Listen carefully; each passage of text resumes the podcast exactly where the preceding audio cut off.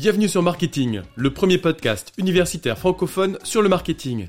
Ce podcast est créé et animé par les étudiants de TechDeco Périgueux et moi-même, Fabrice Cassou, maître de conférence à l'Université de Bordeaux. Notre objectif est de vous partager chaque lundi, mercredi et vendredi notre passion et notre curiosité sur le monde du marketing. Alors bonne écoute Cette interview a été réalisée dans le cadre d'un partenariat avec la French Tech Périgord Valley.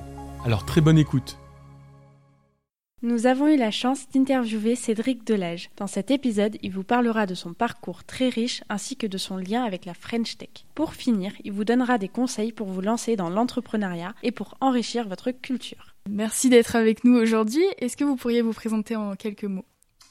Bien sûr, donc Cédric Delage. Alors je vais me présenter euh, presque en état civil, donc 56 ans, ça ça vous parle? Pas, je suppose, vu, votre âge, donc je suis né en 66, autant dire euh, il y a très longtemps. J'ai trois filles et je suis marié depuis 29 ans et quelques mois. Euh, je suis périgourdin depuis la cinquième, c'est pas mal. Mais en fait, quand on dit je suis périgourdin, on a aussi tous des racines euh, de plein d'endroits. Donc moi j'ai des racines euh, pieds noirs, j'ai des racines bretonnes, j'ai des racines belges, j'ose le dire.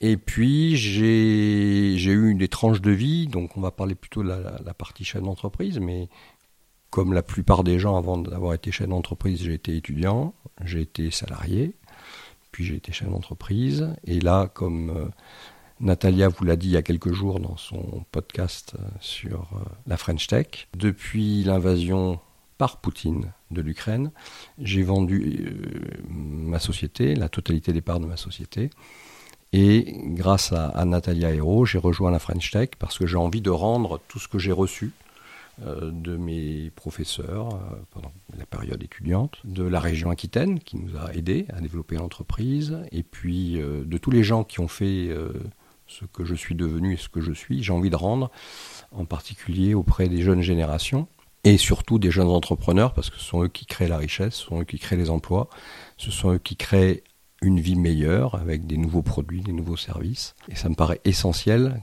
que lorsque je serai à la retraite, je puisse avoir des nouveaux produits, des nouveaux services meilleurs que ceux que j'ai vus jusqu'à présent. Donc c'est quand même très intéressé d'aider les gens. C'est vrai. Il n'y a pas tout le monde qui fait ça non plus. Donc euh, non, mais c'est aussi une histoire de choix. Hein. Je, pourrais euh, cultiver mon jardin, comme disait Voltaire, ou, euh, voyager dans des paquebots euh, très polluants à travers le monde. Mais non, du coup, j'aime bien la Dordogne, j'adore le Périgord, même si c'est presque la même chose hein, sur un plan géographique. Donc voilà ce que j'ai envie de faire. D'accord. Est-ce que vous pourriez parler un peu de votre parcours universitaire que vous avez pu avoir? Oui, donc j'ai fait ma, scolarité dans un lycée euh, à Bergerac, comme tout le monde. Et comme à l'époque on nous disait il fallait faire euh, les bacs euh, scientifiques, à l'époque c'était le bac C. J'ai fait un bac C parce qu'il paraît c'était la voie royale pour arriver à faire quelque chose. Euh, et c'était mon premier échec. En fait, euh, j'ai pas du tout aimé les maths. J'ai eu des notes catastrophiques au bac, et donc ça a été mon premier échec euh, de ma vie universitaire, c'est que j'ai pas été pris en IUT. Donc moi, été mon premier échec. Et donc je suis allé à, la fac de Bordeaux faire des sciences éco, et là, ça m'a pas mal plu, et j'ai repris goût avec les mathématiques, l'économétrie, l'économie, etc. Et puis après, je me suis dit, toujours un peu poussé par la mode de l'époque, c'était l'époque des traders, ça va toujours être la mode d'ailleurs. Tout le monde, tous les gens qui savent faire un peu de maths veulent devenir trader. Donc je me suis dit, tiens, euh, je vais faire de la finance. Donc j'ai fait de la finance, puis ça me plaisait moyen, mais j'ai bien aimé quand même. J'ai fait une maîtrise de finance. Et j'ai rejoint un peu après cette maîtrise, école de commerce de Bordeaux, donc ça s'appelle Kedge maintenant. Donc j'ai fait Kedge, où à l'époque ça s'appelait Subdeco Bordeaux, et là j'ai fait de l'international. Là je me suis éclaté, j'ai eu des super profs, j'ai eu euh, des super stages, et ça m'a permis de faire ce que j'avais envie, c'est-à-dire depuis le lycée, j'avais qu'une envie quand je voyais les avion au-dessus de Bergerac, c'était de prendre un avion et d'aller loin de Bergerac et du Périgord. Quand on, est, quand on a 17 ans, ça paraît étriqué, ça paraît petit, bref, on s'emmerde. Donc, euh, et l'herbe est toujours plus verte ailleurs. Donc, euh, bref, l'international, c'était le moyen de prendre un avion, d'aller dans des endroits exotiques, lointains, et c'est ce que j'ai fait juste après l'école. Quand vous parlez de stage, vous avez fait quel type de stage qui vous ont particulièrement plu? Alors, je devrais commencer par ceux qui m'ont pas plu. Euh, j'ai fait un stage sur les Champs-Élysées au CCF, Crédit Commercial de France. Ça, c'était ma période finance. C'est là d'ailleurs que je me suis dit que je ne ferais pas finance. Parce que, en fait, je faisais ce qu'on appelle du credit scoring, ce que vous avez dû étudier euh, en compta. Bon, bref, j'analysais les bilans des entreprises pour dire si on allait leur prêter du pognon ou pas. Et en fait, la conclusion de ce stage, c'est qu'on prêtait de l'argent aux entreprises qui étaient connues et qui n'avaient pas besoin d'argent, et qu'on n'en prêtait pas aux entreprises qui n'étaient pas connues et qui avaient besoin d'argent. Et quand je m'écartais de cette ligne, en fait, j'étais recadré par mon superviseur. Donc ça m'a profondément énervé. Je me suis dit, je ne travaillerai ni dans la finance ni dans la banque. J'aime bien les banquiers, j'aime bien les financiers. Hein, Ensuite, les stages où je me suis éclaté, c'est des stages où il y avait euh, deux jeunes entrepreneurs qui m'ont dit, on aimerait lancer un whisky euh, en France. C'était l'époque, la grande époque des whiskies votre prof de marketing doit se rappeler de Glenfiddich, qui était importé par euh, Marais Brizard, très belle société bordelaise. Et deux petits jeunes ont dit, euh, c'était le marché total, ils avaient tout le marché. On dit, nous, on va importer du single malt. En bon français, du malt fait à partir d'une seule distillation, d'un seul type euh, d'orge. Et ils ont travaillé dessus et ils cherchaient euh, des jeunes à Subdeco pour marketer ça et aller voir tous les endroits branchés, plutôt whisky, plutôt en France, pour importer ça. Et là, je me suis régalé. D'ailleurs, j'ai beaucoup bu de single malt. Ensuite, il y a eu d'autres stages. J'ai fait un stage, mais c'est toute une histoire chez Pullman, ce qui m'a donné mon premier boulot euh, en VSNE. Mais tous les stages que j'ai faits, y compris ceux que j'ai pas aimés, m'ont apporté quelque chose. Ils m'ont appris quelque chose. Et c'est ce que je dis aux jeunes, même si vous êtes dans un stage pourri, où les dirigeants sont nazes, où la boîte est à oublier, vous allez trouver quelque chose à vous rappeler, à vous remémorer qui sera positif. Donc euh, allez gratter au-delà de la surface qui vous déplaît et vous allez trouver quelque chose. Et c'est à vous, en fait, d'en faire le miel. Et voilà, moi, j'ai essayé ça parce que je me disais, de toute façon, euh, je ne connaissais personne, donc euh, j'avais pas, entre guillemets, de piston, donc il fallait que je prenne ce qui me tombait dessus. Et du coup, vous considérez ça nécessaire de partir de, de Périgueux, par exemple, pour aller faire des stages ailleurs euh, enfin, C'est bénéfique pour vous? Je considère ça quasi indispensable. Pour mieux revenir après, pour mieux créer de la valeur après. Mais aujourd'hui, plus que jamais, déjà quand j'étais un peu plus jeune, donc quand j'avais votre âge, j'étais conscient, et je le suis plus que jamais, que le marché n'est pas qu'en France, a fortiori qu'en Périgord. Il est mondial, euh, dès lors qu'on est sur des business informatiques, des business produits, des business services, le marché est mondial. Même le monsieur qui a son gîte au fin fond du Périgord, s'il ne sait pas parler anglais, euh, bah, il n'aura pas les Hollandais, il n'aura pas les Anglais. S'il ne sait pas marketer euh, à travers le bon réseau, il n'aura pas le taux d'occupation qu'il a besoin pour amortir ses investissements. Donc s'il y a un truc où j'encourage les jeunes, c'est l'anglais et partez. Même si c'est au fin fond de l'Afrique, Évidemment, ça fait rêver de partir aux États-Unis, en Australie, en, à Singapour. Mais même si c'est au fin fond euh, de l'Amérique du Sud, de l'Afrique, partez. Et il faut acquérir des langues, que ce soit en Allemagne, que ce soit partez partez, c'est une, injonction. Je serai euh, patron de l'IUT, je vous donnerai pas le diplôme si vous ne faites pas de stage à l'étranger. Est-ce que vous pourriez nous parler de votre parcours professionnel pour en arriver jusque-là? Oui, alors c'est un peu long, donc je vais essayer d'être synthétique. Donc, alors VSNE, alors VSNE, moi j'étais euh, un, un antimilitariste primaire, secondaire et tertiaire, donc je voulais pas faire l'armée, et donc je cherchais un VSNE. À l'époque, c'était assez rare quand même de trouver des bons VSNE, et par le plus grand des hasards, et ça, ça fait partie des, des, trous dans le gruyère. Hein, on reviendra à cette notion de trous dans le gruyère. J'ai rencontré lors d'une fête de village où mes parents avaient installé leur entreprise, donc à Saint-Albert, en Périgord, euh, un grand patron qui avait sa résidence secondaire à Saint-Albert. Ce grand patron, c'était, il est décédé, Jean Darras. Alors ça vous parle pas, mais Jean Darras, c'était l'associé de Antoine Veil. Antoine Veil, c'était le mari de Simone. Et donc, euh, à cette fête de village, je tombe sur ce monsieur, grâce à ma maman. Il faut toujours euh, aider les mamans, elles sont toujours très bien. Qui me dit tiens, mais je crois que c'est un chef d'entreprise, tu devrais lui parler. Et donc, je me pointe et je lui dis bonjour monsieur, je suis étudiant à Suddeco, je cherche un VSNE parce que j'aime pas l'armée, vraiment, je n'ai pas envie de faire l'armée, etc. Et je cherche un VSNE. Est-ce que votre entreprise, que je connaissais à peine, pourrait euh, avoir une opportunité? Et le monsieur en question, donc Jean Darras, me répond euh, Écoutez, moi j'ai fait Saint-Cyr, mon premier fils a fait Saint-Cyr. Donc j'avais très très mal commencé la discussion, puisque je disais que j'étais antimilitariste, et lui c'était un, un Saint-Cyrien. Donc je me suis dit Glourp, j'ai très mal réussi mon intro, d'où grande leçon, préparer ses intros et savoir à qui on s'adresse avant de raconter des choses qui pourraient blesser ou être mal interprétées. Et donc monsieur m'a dit, ok, bah, vous allez commencer comme barman. Et vous commencez à telle date, euh, aller au hôtel des Champs-Élysées à Paris. Et donc, euh, avec ma maîtrise de finance et ma subdeco, j'ai commencé à nettoyer des verres et à écouter des gens à l'hôtel des Champs-Élysées, au Pullman Champs-Élysées parce qu'il ne voulait pas m'envoyer en VSN si je faisais pas un stage ouvrier, alors que j'en avais déjà fait, Et donc là, j'ai appris plein de choses et ça m'a trop plu, comme disent les jeunes. Et donc après, je suis parti en Afrique où je m'occupais de la commercialisation d'Afrique de l'Ouest, de tous les hôtels Pullman, où je me suis régalé et ça a été ma première expérience professionnelle parce que j'ai vu plein de pays, de cultures. Alors c'était quand même très africain, on en Afrique de l'Ouest, mais il n'y a pas grand-chose de commun entre euh, les Peuls du Mali, euh, les Togolais, les Ghanéens, les Camerounais, les Sénégalais, etc. Donc j'ai appris plein de choses. J'ai appris le marketing, j'ai appris la vente, et j'ai appris euh, à me prendre des baves dans la tête avec toutes les bévues que fait un jeune qui arrive en Afrique et qui a jamais mis les pieds là-bas avant. Donc ça, c'était ma première expérience. C'est très fondateur et c'est intéressant parce que même si j'étais responsable commercial et marketing à l'époque du groupe, les chiffres étaient toujours très présents. C'est pour ça que quand on fait de la finance ou de la compta, il faut vraiment maîtriser les chiffres parce que les chiffres, c'est le souvenir de ce que vous avez fait, mais c'est un souvenir indélébile, c'est un souvenir qui va être observé et qui va vous permettre de continuer ou pas à investir, qui va vous permettre d'expliquer ce que vous avez fait ou pas, mal fait ou bien fait. Donc il faut toujours avoir une lecture, une compréhension fine bah, de ce qu'est un bilan, de ce qu'est une entreprise à travers les chiffres. D'où l'intérêt de cette formation, parce que j'ai fait du marketing, de la vente, euh, de l'hôtellerie, de la restauration, mais j'ai surtout fait des chiffres et j'étais avec les directeurs d'hôtel pour compiler euh, les chiffres et faire un peu de contrôle de gestion sur les taux d'occupation, sur les prix moyens de la restauration, sur euh, la rentabilité du casino machin ou euh, la rentabilité des compagnies aériennes qui d'ailleurs sont le moins rentables pour un hôtel et qui détruisent le plus vite les chambres parce que j'ai déjà appris plein de choses super qui ne servent à rien apparemment mais qui m'ont beaucoup aidé par la suite. Donc ça c'était la première expérience et puis après bah, je voulais toujours faire de l'international mais je me suis dit j'ai quand même appris des trucs un peu dans le luxe. Pullman c'était wagon-lit, wagon-lit euh, c'était une entreprise mythique hein, qui a fait l'Orient Express. Donc je me suis dit le luxe c'est sympa et donc après j'ai eu la chance, c'est vraiment de la chance honnêtement, de rentrer chez Yves Saint Laurent. J'étais là au bon moment. Euh, Yves Saint Laurent Parfum où c'était encore Monsieur Saint Laurent et, et, Monsieur mais ça, ça vous parle pas. Hein, Monsieur Berger, qui était à la tête de cette entreprise exceptionnelle. Et je suis rentré comme Export Area Manager, où je ne travaillais plus qu'en anglais, ce qui était super.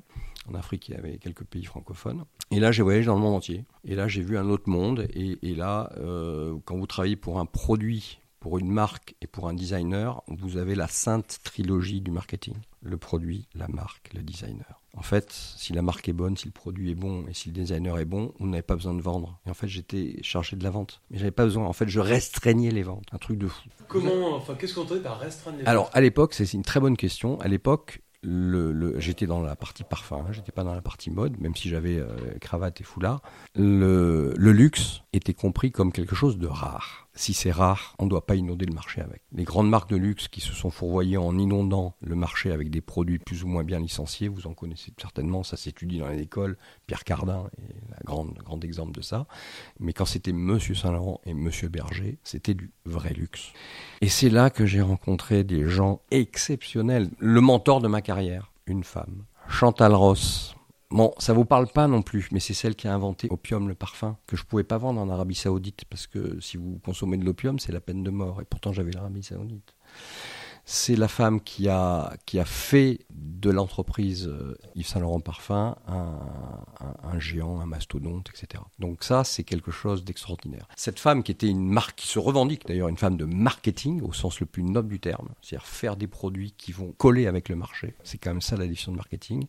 C'est avec elle que j'ai le plus appris. C'est d'elle dont je, me souviens dans les moments difficiles. Je me suis pris des, baffes avec elle, hein, des mémorables. Mais après avoir marketé ses enfin, vendu ses produits restreint les ventes de ses produits, je l'ai retrouvé chez euh, Issey Miyake et Jean-Paul Gaultier, où elle a créé from scratch avec des, designers dont personne n'arrivait à prononcer le, nom. Hein, Issey Miyake, personne ne savait dire ça. C'était du japonais, c'était un inconnu avec les gens euh, très pointu qui connaissait la mode de Miyake, c'était très japonais. Eh bien, elle a créé le jus Nisei Miyake, ensuite elle a fait venir Gauthier, elle a créé le jus Gauthier, et là, dans une, entreprise absolument fabuleuse, avec à cette femme à la direction d'entreprise. Là, vous, vous prenez euh, 10 ans d'école de commerce à haute dose. Donc respect, Madame Ross. Amusez-vous à regarder, euh, si ça vous intéresse, Chantal Ross sur le net et vous verrez comment cette femme a, a fait de Yves Saint Laurent Parfum ce que c'était et comment elle a fait un méga hit mondial de Issey Miyake et Jean-Paul Gaultier. Deuxième expérience. Et donc, à un moment donné, euh, mon papa, qui voyait l'âge avancé, qui avait donc créé sa petite boîte en, Dordogne à Saint-Albert, me dit Écoute, Cédric, je, je vois l'âge avancé, soit tu viens et tu reprends la boîte, il avait une quarantaine de personnes à l'époque. Il faisait 14 millions de francs. Et il me dit soit tu viens, tu reprends la boîte, bah, soit je vends euh, tranquillement. Et moi, je venais d'avoir un premier traumatisme pour un homme, c'est celui d'avoir un enfant. Alors vous, ça fait mal, mais, enfin, c'est pas simple. Mais alors le garçon, il sait plus où il habite. Et, et je voyageais beaucoup, et etc. Donc j'ai demandé, et je suis allé voir Chantal Ross. Je lui ai dit écoutez, Chantal, on était quatre à se partager le monde, donc c'était une toute petite équipe. Euh, écoutez, Chantal, j'ai une opportunité, je sais pas si j'y connais rien en électronique, mais bon, euh, combien de temps vous me donnez euh, si je rejoins le papa euh, et si jamais ça le fait pas, parce que j'avais prévu que ça puisse ne pas marcher, combien de temps vous me donnez avant de, de claquer et de dire qu'il n'y a plus de place pour moi? Elle m'a dit, je te donne 18 mois à 2 ans. J'ai dit, ok, et je suis parti. Avec papa, avec Juliette, ma première fille, et avec ma femme, Catherine. En Dordogne. Alors, le retour en Dordogne, après avoir travaillé dans ces pays à l'export avec des budgets de fou, avec euh, les Miss machin, les Miss trucs, les lancements de champagne, de opium, de Issey Miyake, de Jean-Paul Gaultier dans le monde, quand tu arrives en Dordogne, là, tu déprimes. Quand tu arrives dans la boîte où il y a un ordinateur et un téléphone, là tu pleures. Et donc là, je me suis dit, oh putain, ça va pas le faire. Et je me suis quand même accroché, euh, au sens positif, avec le papa. Et ça l'a fait. Plus pour la qualité de vie finalement, et le fait de retrouver une vie de famille à peu près normale. Parce qu'avant, je voyageais tout le temps, mais vraiment tout le temps. Donc ça l'a fait, donc c'était en 97. Trois ans plus tard, ma sœur nous a rejoint. Elle s'était aussi, euh, elle avait aussi trouvé un, mari et elle a rejoint. Et puis on avait dit, on reprend ça tous les deux. Et en fait, son mari, malgré ses très beaux diplômes euh, bah, du travail en Dordogne, il y en avait pas du tout en l'an 2000. Il y avait zéro travail, donc on a intégré dans la boîte en se disant bon, on va essayer à trois. Bah, ça a plutôt bien marché puisque voilà, ça, on a développé la, société et on est passé de 40 à presque 200 personnes à Saint-Albert et puis d'autres unités un peu, ailleurs. Donc on a développé ça et, ça c'était l'avant-dernier chapitre avant le dernier en cours qui est celui où j'ai rejoint la French Tech. C'est un beau parcours. Quelles sont les expériences ou les rencontres marquantes qui ont marqué justement, euh, en dehors justement euh, de Chantal, euh, qui vous ont permis justement de saisir des opportunités professionnelles? Alors, il y en a plein, mais il y en a que il y a des rencontres que c'est pas du mentorat ou c'est pas du, du Pygmalion. En fait, c'est des rencontres euh, en Dordogne. J'ai rencontré des gens dans mon équipe, dans mon ex-équipe, bah, qui sont des gens fabuleux. Et j'ai une petite anecdote pour ça. Je suis arrivé en 97. En 99-2000, c'était les, les zones franches où Juppé avait développé ça euh, du côté de ce nom. Et donc, euh, les entreprises à l'époque, des entreprises comme nous, avec des salariés et de l'investissement, on était étranglé par un, un impôt qu'avait fait M. Jacques Chirac, qui s'appelait la taxe professionnelle, qui depuis a été remplacé par un autre impôt encore plus pervers, mais bref, qui nous permettait très peu d'investir et de se développer. Ça a pesé sur l'industrie française pendant des décennies. Et ça continue de peser. Et donc Juppé a fait des zones franches, et donc si on allait à ce nom, on était exonéré de la taxe professionnelle, exonéré des charges sociales, qui sont aussi un gros sujet. Quand vous créez votre entreprise, vous verrez. Et, donc j'ai dit à papa, il faut qu'on aille à ce nom, parce que là-bas, on va pas payer ça, ça, ça, et là, du coup, on pourra acheter telle machine, investir tel mec et tout. Ben, j'ai fait un petit tour des, gens dans l'entreprise, il y en a aucun qui suivait, il y en a aucun qui faisait 100 km. Donc je me suis dit, c'est pas la peine, c'est une équipe que papa a formée, ils sont super bons, ils sont super attachés à l'entreprise, donc on reste. Donc on est resté à Saint-Albert, et là, honnêtement, à partir des années 2000, je pense qu'on a vraiment été porté, après la crise de 2000, par un écosystème très favorable à l'entreprise le président de notre région, Gousset, est un élément moteur de la PME, qui a compris l'intérêt d'avoir des PME enracinées, non pas toutes à Bordeaux ou, à Biarritz, mais aussi dans le sol de nos départements, on va dire, ruraux. Et ça, ça nous a permis ben, de faire venir des gens, y compris des gens qui venaient de loin, de grandes métropoles, et qui voulaient changer de vie. Et donc je pense qu'il y a une vraie carte à jouer, ça c'est peut-être un autre enseignement. Donc deuxième personne que je citerai, c'est éventuellement, euh, et j'ai aucune hein, Alain Rousset. Alain Rousset fait beaucoup pour l'entreprise. Euh, à lui et ses équipes et, les outils dont il a, doté la région Aquitaine. C'est quelqu'un d'assez remarquable là-dessus et, le succès de bon nombre d'entreprises, évidemment, il n'est pas imputable, mais c'est sa prégnance, sa connaissance intime des activités industrielles n'y sont pas pour rien. Je ne sais pas si ça aurait été la même chose en, Midi-Pyrénées ou je, ne sais pas, hein, mais en tout cas. Et le troisième, Conan le Barbare. C'est surtout une bande dessinée, Conan le Barbare. Et en fait, c'est, j'introduis. Vous pourrez regarder aussi sur internet après Chantal Ross, Conan le Barbare. Vos parents. C'est pas la même ambiance, mais en gros, euh, ça aide pour l'entreprise. La phrase qui m'accompagne depuis que je crée ça, enfin, que je fais, que je travaille, c'est J'adore cette phrase. Je vous la livre. Je l'ai livrée encore à mon, à mon club APM il n'y a pas longtemps. C'est réfléchir en stratège et agir en barbare. Quand tu as une entreprise, c'est ça qu'il faut. Donc voilà pourquoi j'adore Conan le barbare. J'ai un poster de lui euh, dans ma chambre. Donc ma femme, elle crie, mais je lui dis non. Moi, je, reviens, reviendrai juste sur un point. Comment vous avez réussi à passer de la casquette de salarié à celle de fils d'eux dans une entreprise, puis à la casquette de chef d'entreprise? C'est une très bonne question. Alors, si j'étais un, un ou si je faisais une synthèse euh, en, plusieurs morceaux, je vous raconterais une histoire. En fait, euh, ça se fait à l'insu de notre plein gré. On est salarié, on arrive, on est fils d'eux, donc tous les gens vous regardent parce que je comprenais rien et je connaissais rien. Donc euh, euh, ça a été très dur, mais vraiment très très dur. À un point que vous n'imaginez pas, et ça a été pareil pour ma soeur et mon beau-frère, c'est très difficile. Donc il y a, y a juste une motivation, c'est de se dire, contrairement à nos parents qui n'avaient pas eu la formation, nous on avait eu la formation. On se dit, on, ne va pas arrêter alors qu'on a été formé pour ça. On a eu la chance d'avoir été formé par nos professeurs, euh, par les diplômes qu'on a eus, etc. C'est pas possible d'arrêter. Vous verrez en Périgord, il y a beaucoup de gens qui sont autodidactes en fait, qui créent, en tout cas la génération, euh, et les gens qui sont très diplômés créent finalement assez peu d'entreprises. Ils rejoignent des grands groupes, des grandes banques, qui sont très bien rémunérés, ils s'éclatent.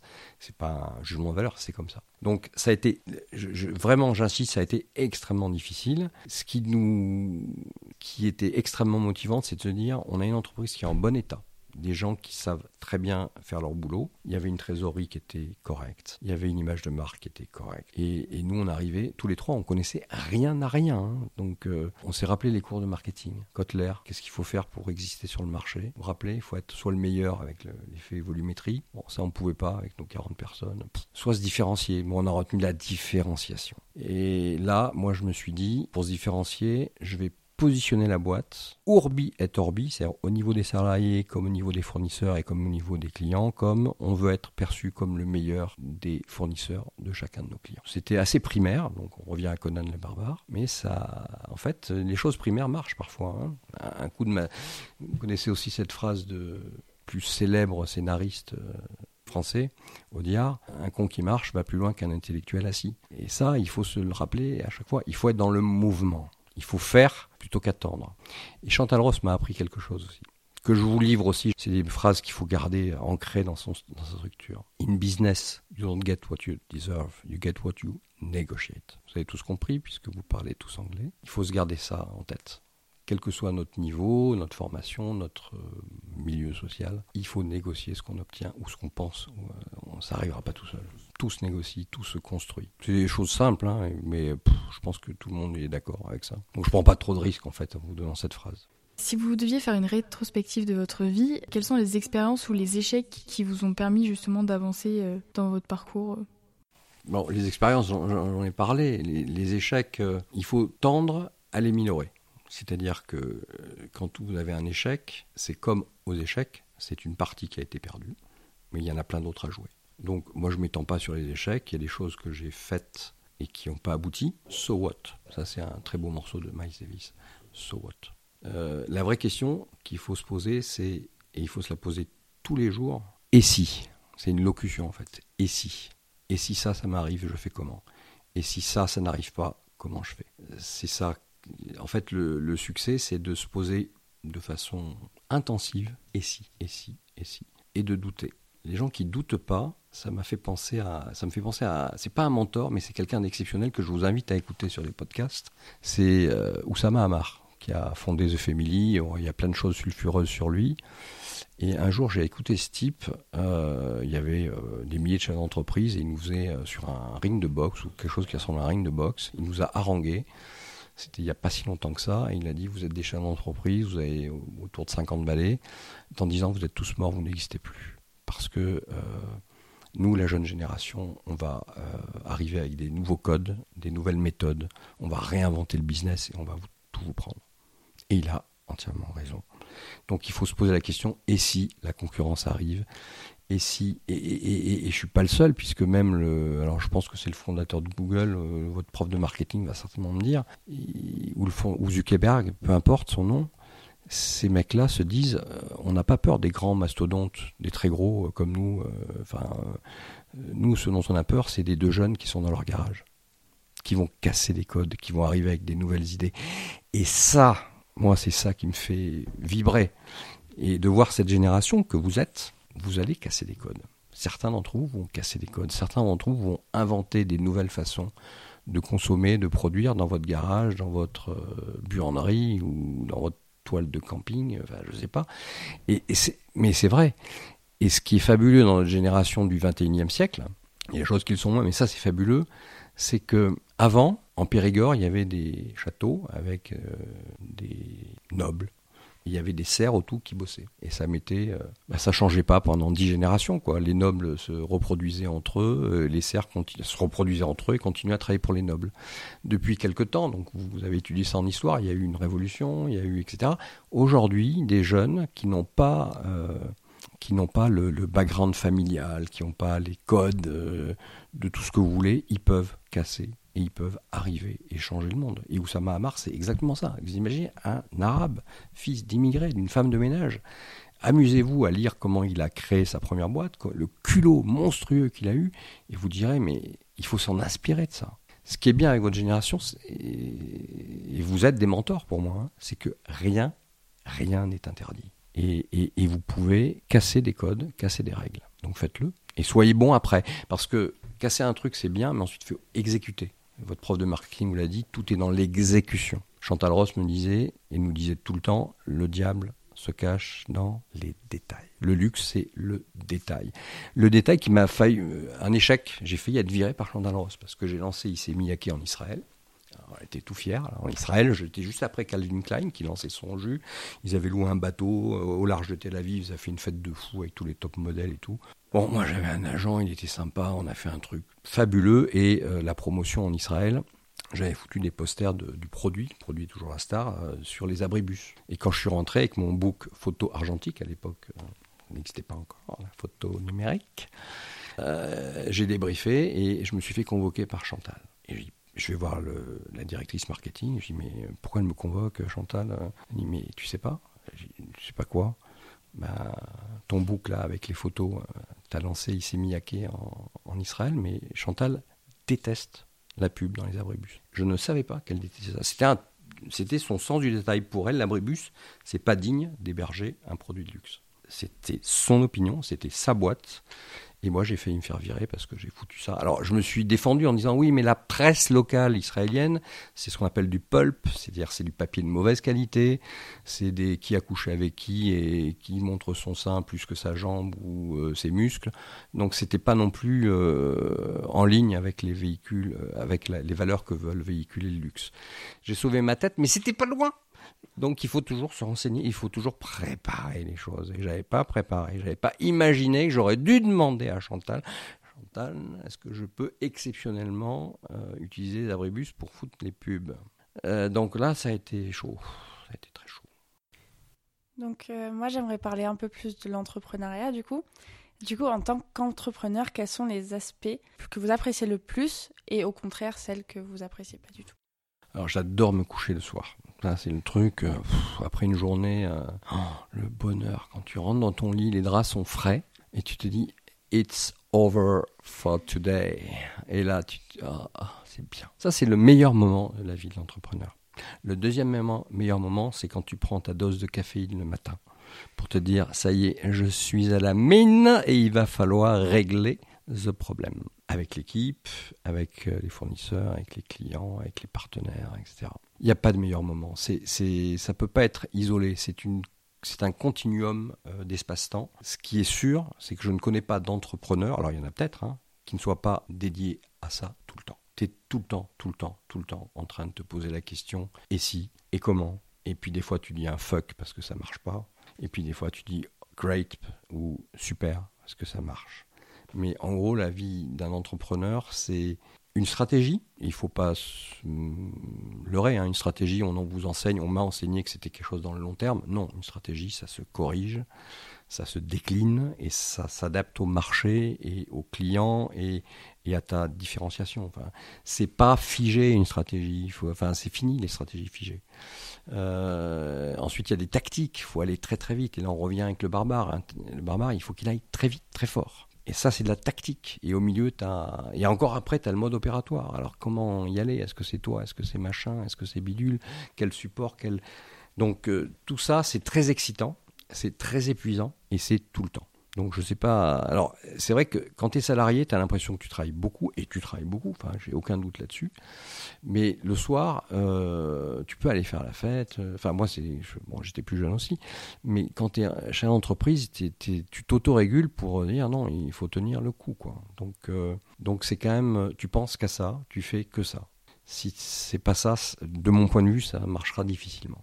L'autre point, ce qui est peut-être le moment le plus dur, c'est en fait, tu es seul par rapport aux grosses décisions. Et là, j'invite tous les chefs d'entreprise, je fais pas de pub, mais quand même un peu, à rejoindre bah, des mouvements. Alors ça peut être la Jeune Champ économique, ça peut être les APM. Moi, j'adore les APM, Association pour le progrès du management, où tu vas rencontrer d'autres chefs d'entreprise. Tu vas être formé par des gens, euh, euh, des experts, qui vont qui vont t'ouvrir plein d'horizons, qui vont te montrer des trucs, et pas formé sur le dernier plan comptable ou euh, la dernière loi de finances. Ça, on s'en tamponne. Il suffit de lire le journal officiel, permet de dormir très vite. Mais d'être formé euh, aux humanités et au comportement. Et, il ne faut pas être seul, il faut discuter avec d'autres chefs d'entreprise parce qu'ils vont comprendre ta problématique. Euh, que là, vraiment, t'en peux plus parce que gna gna gna. Donc, il faut que les chefs d'entreprise, et, et, en ce sens-là, je salue, je ne sais pas où elle est aujourd'hui, Natalia Hérault, la French Tech, c'est un réseau qui permet aux chefs d'entreprise de se retrouver. Et, ça a été un peu copié sur, euh, euh, San Francisco. Hein. Macron n'a rien inventé. Dans la vallée à San Francisco, l'écosystème, il est permanent et en fait, les entrepreneurs se retrouvent quasiment tous les soirs. Ça dure pas jusqu'à 2 heures du matin, mais il y a plein de gens qui se rencontrent, ça féconde. Euh, les idées, ça féconde à fond, ça repart, et puis il y en a un machin qui va aller à Bidule, et puis Bidule qui va créer avec truc muche euh, à nouveau. Et, c'est ce dont on a besoin. Et c'est pour ça que la French Tech, c'est tip top pour nos entrepreneurs, un peu, un peu à Sarlat, à Villamblard, à Brantôme. Il faut qu'ils voient d'autres entrepreneurs, qu'ils qui partagent des problématiques, et ça va les éclairer parce que je, dis souvent, je me disais souvent à moi-même, dans une PME, un entrepreneur, il doit être bon partout. Tu peux plus être mauvais ou moyen dans un sujet, sinon tu es rattrapé par la patrouille. Si tu es une burne en marketing, tu vendras pas. Si tu es une burne en finance, tu vas te gourer sur tes impôts, tu vas te gourer sur la TVA, tu vas pas gérer correctement avec tes banques, tu vas pas faire un bon plan d'amortissement. Si tu es mauvais avec le management de tes équipes pour les amener là où tu veux, bah c'est pareil, ça va être mauvais. Donc il faut être bon partout. Comme c'est pas possible, parce qu'on n'est pas des. Aucun chef d'entreprise n'est un génie, aucun.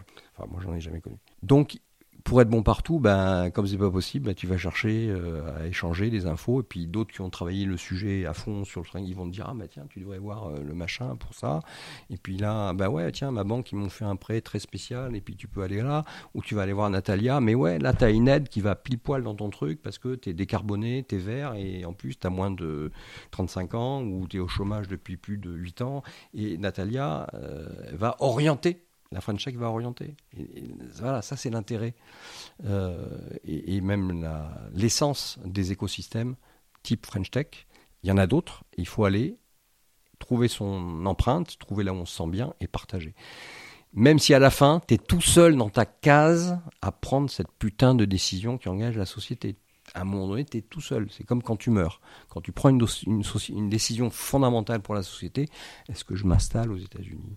Est-ce que j'embauche ce mec-là euh, qui vaut 100 000 mais qui va peut-être me faire développer le chiffre euh, Est-ce que je vire cette personne qui était super mais qui est arrivée en limite, de compétence Est-ce que je la vire alors qu'elle est super et tout? Ah, Tout ça, tu es tout seul. Et donc, euh, il faut l'accepter. Et pour les personnes qui nous écoutent et qui peut-être doutent avant de se lancer, etc., est-ce que le fait d'entreprendre à partir d'une idée, c'est accessible à tout le monde et à partir de quel moment, surtout, l'idée, elle est assez solide pour aboutir à quelque chose? La réponse est oui, oui et oui. On entreprend toujours à partir d'une idée ou d'une vision. Et après, c'est une question d'exécution et d'entourage. Entourez-vous bien. Trouvez des gens sur lesquels vous pouvez compter parce que vous ne pourrez pas tout faire tout seul. C'est une règle de base. Euh, l'idée, elle est jamais assez prête, elle est parfois trop mûre, on s'en fout.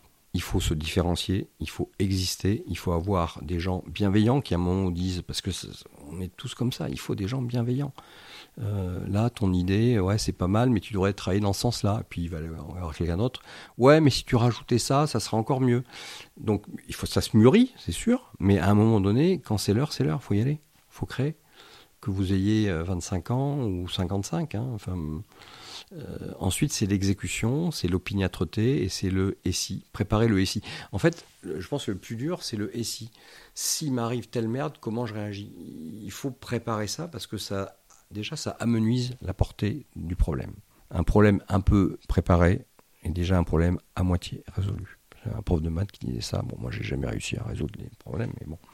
Donc, voilà. Mais discuter auprès euh, d'un écosystème, bah, je reviens à French Tech ou d'autres, euh, discuter auprès des futurs clients, des futurs fournisseurs, euh, des futurs partenaires, avant de dire je crée ma boîte à telle date, c'est pas idiot. se faire ce qu'on appelle des stress tests. J'adore les stress tests je mets mon idée et je la fais stresser. Tous les gens qui disent ça peut, il y en a plein. Alors ça, vous en trouvez plein. Ça marchera jamais parce que gna gna gna, et parce que bidule, et parce que ça a déjà été fait. Alors tout a déjà été fait. Euh, t'as jamais le bon niveau, euh, t'as jamais les bonnes relations, t'as jamais assez d'argent. Une fois que tu as posé ça, tu sais que tu peux y aller. Donc vous avez parlé de différenciation, des termes comme ça, donc qui se rapprochent beaucoup au marketing. Et vous, dans votre entreprise, quelle a été la place du marketing? Est-ce qu'elle a été plutôt importante je venais d'une société, où, donc le luxe, où le marketing était euh, l'alpha et l'oméga. C'était d'ailleurs ce qui me frustrait un peu, c'est-à-dire que j'existe en tant qu'individu chargé de promouvoir, déployer euh, le marketing, en fait, que ce soit moi ou quelqu'un d'autre, ça faisait pas de différence. Donc j'étais dans cette société, dans ce business de luxe où tout était marketing et tout était dirigé, drivé par le marketing et ça marchait très bien. Et je passe dans du service en électronique. Et là, le marketing, euh, en fait, soit tu as de l'argent pour faire des choses, pour communiquer. Euh, à l'époque, il n'y avait pas tous les réseaux, il n'y avait pas tout ça. Donc on était sur des communications, euh, on va dire, rédactionnelles dans la presse professionnelle, on va dire des salons, etc. Mais il faut avoir des sous. à l'époque, ce n'était pas du tout financé. Donc j'ai choisi presque par opposition un no marketing, un no logo. Un bouquin que je vous conseille de lire, Naomi Klein. No logo, nos marketing, juste, juste, du bouche à oreille, et un positionnement, une exécution, ce qu'on appelle en, en novlangue aujourd'hui une excellence opérationnelle euh, assumée. Donc c'était la contraposée. Aujourd'hui, je sais que ça serait différent. Il y a tellement d'outils pour marketer, pour communiquer, et des outils qui sont accessibles, euh, je dirais, à quasi n'importe qui, que ça serait très différent. Mais euh, à un moment, quand on est dans un métier qui ne fait pas rêver, quand on est dans un métier où la différenciation et la concurrence est extrêmement rude, on était dans un métier très rude en termes de concurrence, à la fois locale, européenne, asiatique, euh, pays de l'Est. C'est vain de faire. Enfin, moi j'avais choisi no marketing, no com. C'est juste euh, du barbare qui arrive, qui fait sa radia et qui repart en espérant que ça marche. Et ça a plutôt bien marché. Par contre, il y a des boîtes où on fait du marketing. Hein. Ne me faites pas dire ce que j'ai pas dit. Mais je pense qu'il y a des moments, tout est une question de timing, de positionnement, etc., où le marketing doit s'effacer devant autre chose. Euh, ça sera à vous de voir le modèle. Après, la stratégie reste du marketing. C'est plus dans le côté communication où vous avez effectivement délaissé la partie communication. Par contre, la partie stratégique et produit était au centre de votre stratégie. absolument. Au centre de tout. Absolument. Il y avait, c'est ça. C'est un très bon résumé le fait de prendre des décisions importantes comme ça, de faire du no marketing, c'est vous-même qui prenez cette décision ou il y avait une forme de management qui faisait que les salariés, enfin tous ceux qui travaillaient avaient un petit peu leur mot à dire? Alors non, à l'époque j'avais des salariés très techniques, donc le marketing ça leur passait au-dessus euh, à 3000. Par contre, et là où ils ont joué le jeu, c'est là, il n'y aura pas de dépenses de marketing au sens noble du terme.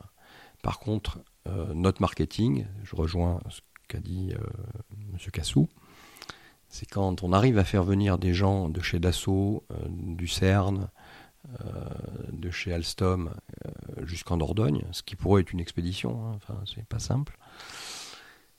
ces gens-là, quand ils arrivent chez nous, le marketing, c'est vous, les individus, qui allez leur parler c'est votre usine qui vont voir comment elle est installée, comment elle est déployée, comment elle est équipée et comment les hommes et les femmes qui y travaillent quotidiennement reçoivent, discutent et finalement vendent leur entreprise. Donc j'ai tout axé là-dessus. Et, c'est d'ailleurs la, la, plus grande des satisfactions que j'avais, c'est quand je faisais une visite avec des clients, y compris américains, y compris, on a eu des clients de quasiment tous les pays, tous les pays développés, euh, c'est quand les gens disaient mais chez vous les gens ont l'air heureux parce qu'ils ont tous le sourire et puis on pose des questions lors d'audits techniques par exemple. C'est pas moi qui parlais, c'était eux, ils étaient passionnés. Et ça, c'était le meilleur marketing qu'on puisse imaginer pour une entreprise de service. Si demain je vais chercher une entreprise de service, je euh, je sais pas, pour s'occuper de mon informatique, oui, je peux aller voir euh, ce qu'ils ont fait comme site web, etc. Mais ce qui va m'intéresser, c'est de voir les développeurs, les créatifs, de discuter avec eux. S'ils ont le sourire euh, coincé au fond du gosier, ça va pas me plaire, et vous non plus. Et pourtant, j'aurais des trucs marketing magnifiques, mais s'ils n'ont qu'une envie, c'est de se barrer parce que la boîte est toxique, ben on ne va pas affaire avec eux.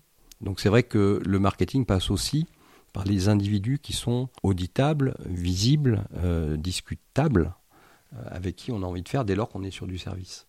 On va parler de votre partenariat avec la French Tech. Qu'est-ce qui vous a poussé à intégrer la French Tech? Quels sont vos objectifs euh, principaux Alors, les bureaux de la French Tech sont top. Ça, tout de suite, ça m'a, ça, a été comme une révélation. Alors, au centre de Périgueux, alors c'est la rue euh, Louis Blanc. Euh, des bureaux dans l'esprit de la tech, c'est-à-dire on a envie de venir, on a envie de partager, on a envie d'échanger. Euh, ensuite, c'est toujours une affaire de personne. J'ai rencontré Nathalie Hérault à l'occasion, euh, j'étais encore euh, à la tête de mon groupe.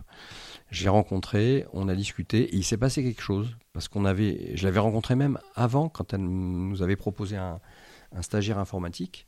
Et alors, on reçoit souvent des profs euh, quand on a des stagiaires, ce qui est normal. Hein. Les profs viennent euh, s'assurer que le stage se passe bien, que l'étudiant fait bien ce qu'il a à faire, et que l'entreprise ne déconne pas avec l'étudiant. Ça ne lui demande pas d'aller planter les, rosiers ou de sortir les poubelles hein, toute la journée. Euh, et donc, on avait. Et mais il y a une étincelle dans les yeux de Natalia. C'est-à-dire qu'elle faisait vraiment ça avec passion. Et bah, ça fait toute la différence, en fait. Euh, elle est passionnée par sa, vision des choses, aider, favoriser l'émergence de jeunes ou moins jeunes avec des entreprises de la tech sur un territoire. Globalement, le challenge, il est fou. Hein. C'est un territoire, euh, on, parle des châtaignes, de la truffe et, du canard. Quoi. Eh ben non, il y a aussi des jeunes qui ont envie de sortir de cette image, qui ont des idées sur des applis, des idées sur des produits, des services. Il y a une vingtaine d'entreprises qui ont rejoint euh, la French Tech de Natalia en l'espace de, moins d'un an et quelques. Et d'Olivier, le président, que je salue là, Olivier, si tu m'écoutes, et si tu m'écoutes pas, c'est mal. Euh, donc, euh, Olivier qui a pris la, présidence de la French Tech, qui est un entrepreneur. Donc, ça, c'est bien aussi d'avoir ce mix d'entrepreneurs et d'une jeune femme qui vient du monde de la formation. Mais on a, tout ce qui. C'est quoi les deux richesses? Former des gens et faire que les gens s'éclatent ensuite dans l'entreprise. Euh, donc, formation entrepreneur, euh, on a euh, The Winning Tandem, The Winning Duo, pour parler latin. Donc voilà ce qui m'a plu. Donc les locaux, Natalia, bon le président, il est sympa, mais surtout c'est un entrepreneur. Donc ça c'est important. Il faut qu'il y ait ce mix.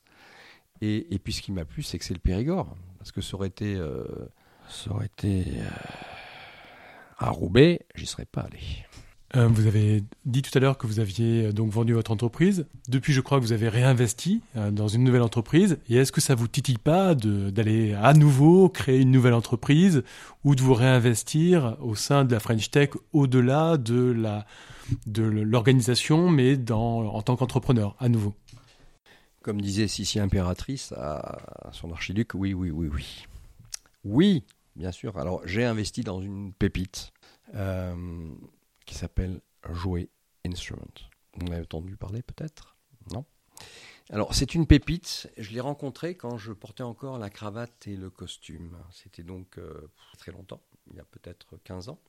En fait, ce sont deux jeunes qui sont arrivés dans un combi Volkswagen avec Atomcraft 9 Danke. Ils avaient des chemises à fleurs et des shorts et des tongs. Et moi, j'étais en cravate et en costume à Saint-Albert. Donc, c'était un peu surréaliste. On se serait cru dans un film des frères Cohen, type euh, de Big Lebowski, par exemple. Eux, c'était de Big Lebowski et moi, j'étais, euh, je sais pas, le notaire du coin.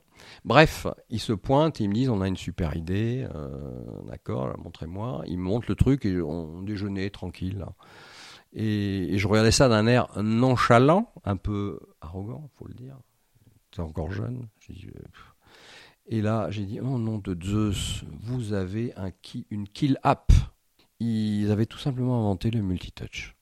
C'est-à-dire qu'avec vos 10 doigts, 12 si vous êtes mal formé, vous pouvez manipuler un écran et le faire répondre à vos inputs physiques de chacun des doigts.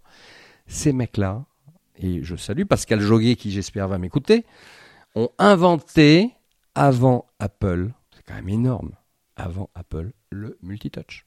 Ils l'ont inventé, mais comme c'était des musiciens de formation, ils en ont fait un, ce qu'on appelle un MIDI contrôleur. Ils en ont fait un produit qui a eu un succès de fou, qui s'est appelé le Lémur. La boîte s'appelait Jazz Mutant. Alors, tu imagines quand tu travailles avec Thales, Dassault, et tu as des mecs qui s'appellent Jazz Mutant. Oh ça faisait un peu. Euh, j'ai trop fumé. Enfin, pas des Craven A, quoi. J'ai trop fumé autre chose. Bref, ils sont venus, ils avaient une histoire de fou à raconter et ils avaient une techno de fou. Et, donc j'ai dit à Pascal, écoute Pascal, ton truc c'est génial.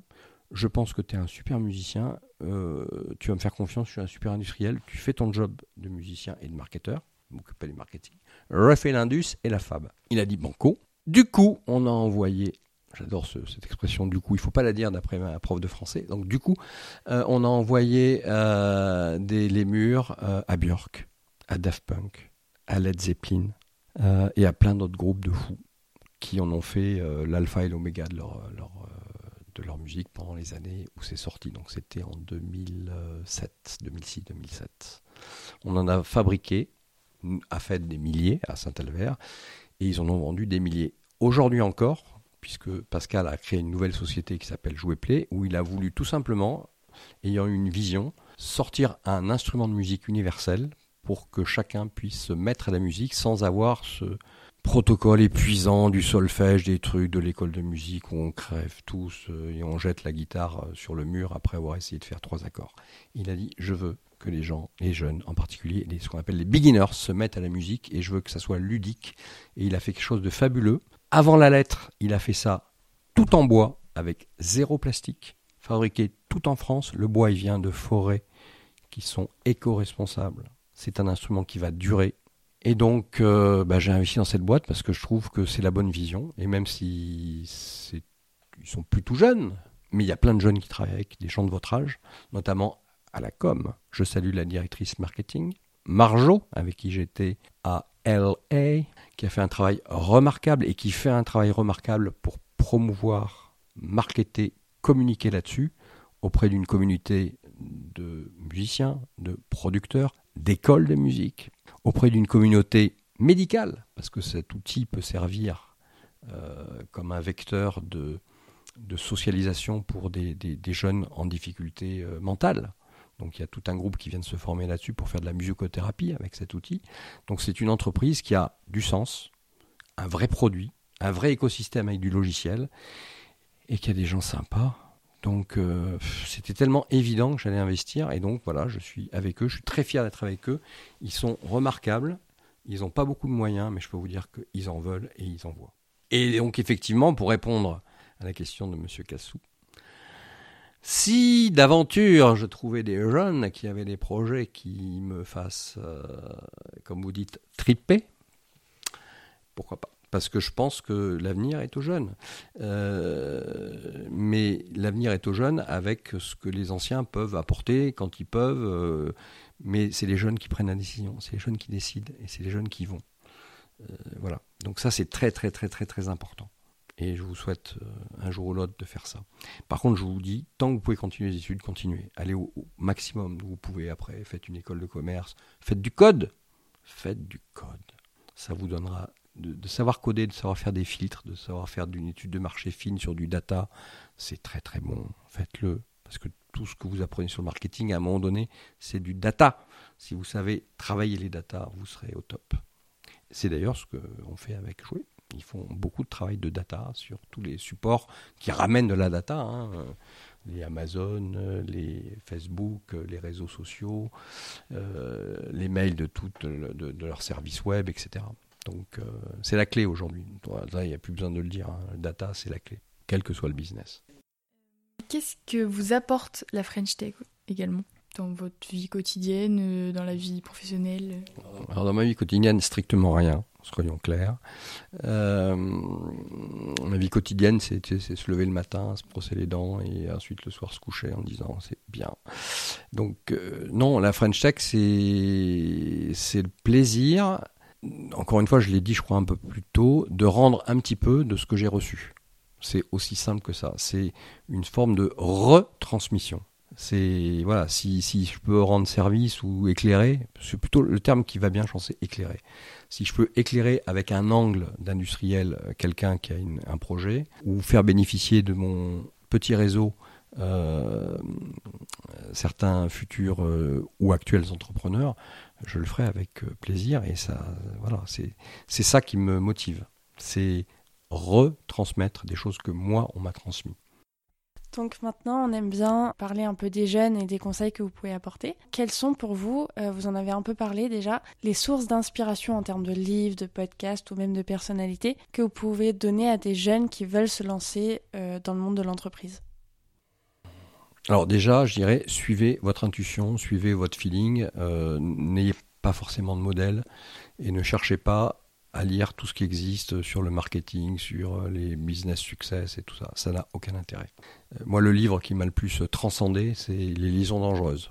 D'accord? Donc, c'est les lettres et c'est le, c'était le Facebook avant la lettre. Donc, c'est la puissance de, de, la littérature et, des échanges lettrés. Donc, voilà. Trouvez votre livre phare. Ça, c'est chacun qui trouve son livre phare. Moi, c'est Les liaisons dangereuses et Zorbal grec. Donc c'est vrai que ça va pas vous parler Zorbal grec. Mais il y a une phrase qu'il faut retenir chez Zorbal grec, tu vis comme si c'était ton dernier jour à vivre, ou tu vis comme si tu ne devais jamais mourir. Tu choisis. Et quand tu quand tu t'engages dans un dans une logique d'entrepreneuriat ou dans une logique de vie même avec vos conjoints etc. C'est des c'est des livres clés, mais ça va au-delà de l'entreprise, au-delà du, du truc. Donc euh, il y a une série qui est remarquable pour le, le, management, que moi je trouve remarquable, qui date un peu maintenant, mais c'est la série qui a fait, euh, qui a installé le monde de la série écrite. C'est Les Sopranos avec James Gandolfini. Alors c'est une histoire d'une famille mafieuse euh, du côté de New York. Et, là, vous allez comprendre l'alpha et l'oméga du management. Dans des groupes, où ils ont un business, ils ont des objectifs de rentabilité, de chiffre d'affaires. Bon, c'est la mafia, c'est la mafia. ça, c'est mon côté masculin. Les filles aimeraient plutôt autre chose, je ne sais pas. Mais amusez-vous à regarder Soprano et vous verrez des cours entiers de management qui valent. Euh, en fait, il n'y a pas de cours de management. Enfin, je ne sais pas si vous avez des cours de management, comment manager une équipe, comment conduire une équipe vers un projet. Ben, c'est normal parce que ça ne s'apprend pas. Ça se, ça vit bien ou mal, et après, à vous de faire ce qu'il faut pour que ça soit bah, mieux. Vous, partez d'un bien, d'un mal, et vous trouvez votre synthèse avec mieux, avec votre touche. Donc voilà, Soprano, ça c'est, moi j'ai bien aimé. Et après, c'était quoi les podcasts? Les podcasts, euh, mais celui qui a un peu de succès là, c'est un nom bizarre. Euh, Google, euh, Google quelque chose, Talk, Google, Google Talk. Voilà, Google reçoit des, des pointures vraiment des pointures. Alors c'est sur Spotify, hein, j'en écoute quelques-uns. J'ai écouté euh, celui sur une asso qui va dans le monde entier pour créer des toutes petites zones d'éco-sustainability. Toutes petites. Et leur principe, c'est qu'en créant des, piqûres d'épingles de, choses vertueuses sur un plan de l'écosystème, ça, va se, diffuser. La nana est remarquable. Google Talk, tu trouves des trucs sympas. Euh, les bouquins, c'est vu, le cinéma, c'est vu, la série, c'est vu.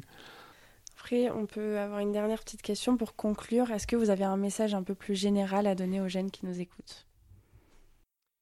Vous ne le serez pas longtemps, jeune. Donc, euh, ça vient très très vite. Euh, jeune au niveau physiologie, hein, au niveau physique. Donc, il faut tout tenter.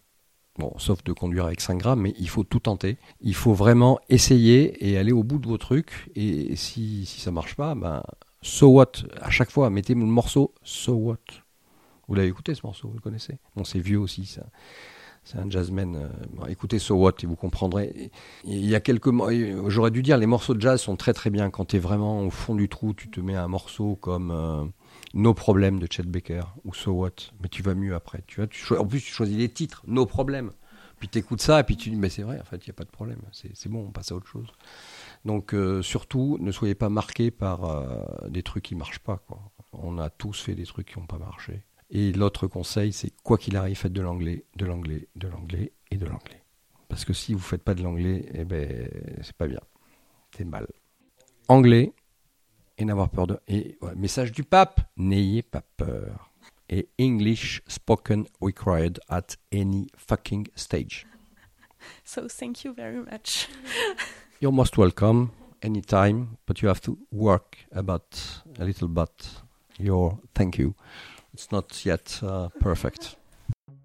Cette interview vous a été proposée dans le cadre d'un partenariat avec la French Tech Périgord Valley. À très bientôt. Merci à tous d'avoir suivi cet épisode. Vous pouvez nous aider dans notre démarche en vous abonnant à notre podcast et en laissant un commentaire. Merci pour votre soutien et votre écoute et à très bientôt sur Marketing, le podcast universitaire pour tous les cueils du marketing.